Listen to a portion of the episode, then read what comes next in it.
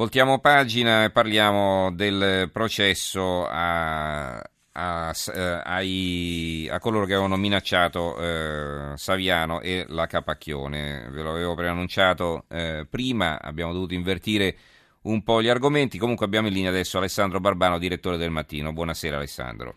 Buonasera a voi. Ci apre la Repubblica domani, Saviano, assolti boss sono guappi di cartone. Eh, altri titoli, il messaggero minaccia Saviano e Capacchione, condannato l'avvocato, non i casalesi. E il mattino naturalmente ci dedica l'apertura e diversi articoli. Minacce in aula, assolti boss, condannato solo l'avvocato dei casalesi, la rabbia di Saviano, guappi di cartone. E vorrei dare, dare lettura eh, dell'editoriale firmato da Vittorio Del Tufo, La mafia senza i mafiosi. Questo è il commento. La minaccia era reale, fu pronunciata in un'aula di giustizia da un avvocato considerato organico al clan e non di un'intimidazione generica si trattò, ma di una minaccia aggravata dalla finalità mafiosa. E da qui, da questa certezza che bisogna partire per comprendere il significato della sentenza con la quale il Tribunale di Napoli ha condannato a un anno di reclusione l'avvocato Michele Santonastaso per le frasi rivolte durante un'udienza del processo Spartacus all'autore di Gomorra Roberto Saviano e alla giornalista del mattino Rosaria Capacchione. Quelle minacce che rappresentarono l'anello più alto di una sciagurata catena di intimidazioni costrinsero Saviano e Capacchione, già nel mirino da tempo, a una vita blindata che dura tuttora, una vita in libertà vigilata che tuttavia, con buona pace dei boss, non ha impedito loro né di continuare a scrivere né di denunciare ancora gli affari tossici e mortali delle cosche. Una sentenza importante dunque, ma anche una sentenza parziale, perché nel riconoscere la sussistenza della minaccia lanciata dal legale dei boss casalesi, assolve invece per non aver commesso il fatto i due capi camorra Francesco Bidognetti e Antonio Iovine, oggi pentito. Di fatto il verdetto pronunciato dai giudici di Napoli non risponde alle domande chiavi. I due boss della camorra più sanguinaria volevano sì o no la morte di Roberto Saviano e di Rosaria Capacchione? I casalesi hanno mai avuto realmente paura dell'autore di Gomorra e della giornalista del mattino? Ecco, io vorrei partire proprio da qua, eh, Barbano, per cercare di, di, commentare questa sentenza che forse in maniera un po' troppo ottimistica eh, o, o diciamo prudente o diplomatica Saviano ha definito una mezza, eh, una mezza vittoria, insomma un successo dimezzato, ma insomma non se n'è lamentato più di tanto. Prego. Ma insomma, io credo che eh, il problema non sia quello di stabilire il successo o la sconfitta, certamente eh, il problema è quello di stabilire la verità e questa sentenza è una sentenza che di fatto non risponde al quesito perché è una sentenza strana come hai visto leggendo l'editoriale di Vittorio Del Tufo, e condanna illegale dei casalesi per minacce, quindi per le minacce in aula ai due giornalisti, minacce mafiose, così le definisce il Tribunale, però non condanna i mandanti presunti di quelle minacce, cioè presuppone che l'avvocato abbia agito di sua spontanea iniziativa senza eh, il consenso, quindi senza la volontà, la, la complicità dei, dei due boss che egli rappresentava, uno dei quali e, e non sappiamo dove sta perché il signor Viomine si è pentito, quindi non, non sconterà l'ergastolo, ma sarà già in una località probabilmente segreta, in libertà, con a disposizione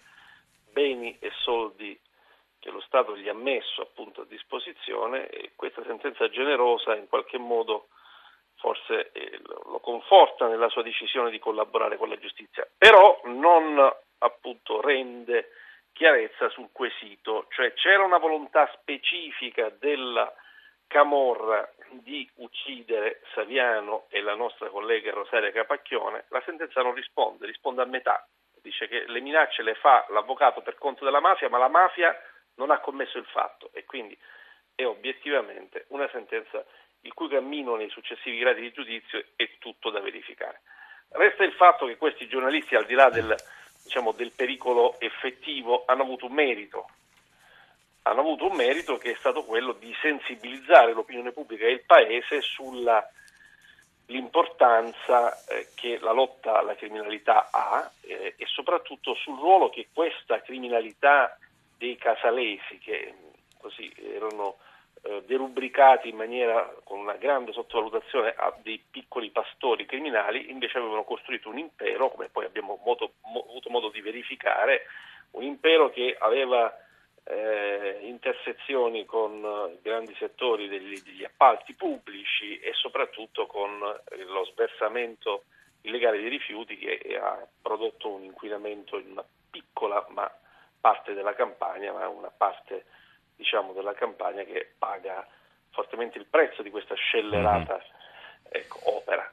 Quindi eh, Saviano e la Capacchione hanno certamente eh, convinto anche chi eh, sottovalutava eh, questo, questo rischio di prendere in considerazione il significato e la forza di un'associazione criminale che aveva una struttura, quella sì piramidale, quella dei Casalesi, che seminava morte e soprattutto si, eh, era ormai inserita anche nell'economia legale, in qualche modo ripulendosi, riciclandosi, quindi contaminando anche la società civile di una regione. Oggi per fortuna quei tempi sono, possiamo dire che sono alle spalle, eh, quella, quella camorra è stata demolita dall'azione dei magistrati, in primo luogo dalla, dalla intelligenza e, e la eh, pertinacia del procuratore Cafiero De Rao, che oggi è Reggio Calabria, mm-hmm. e che ha sconfitto i casalesi, quindi condannandoli quasi tutti con pene pesantissime.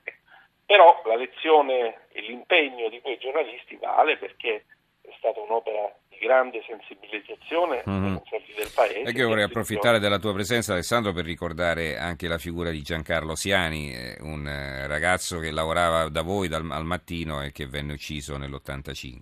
Eh sì, Giancarlo certamente diciamo, il pericolo lo ha pagato direttamente, erano tempi diversi, ci sono 30 anni di differenza, quando Giancarlo si occupava di quei fatti eh, era, era, possibile commettere un delitto e lasciarlo impunito per anni e anni perché eh, c'era eh, una penetrazione più sotterranea della malavita dentro anche il, il terzo e il quarto livello eh, della società.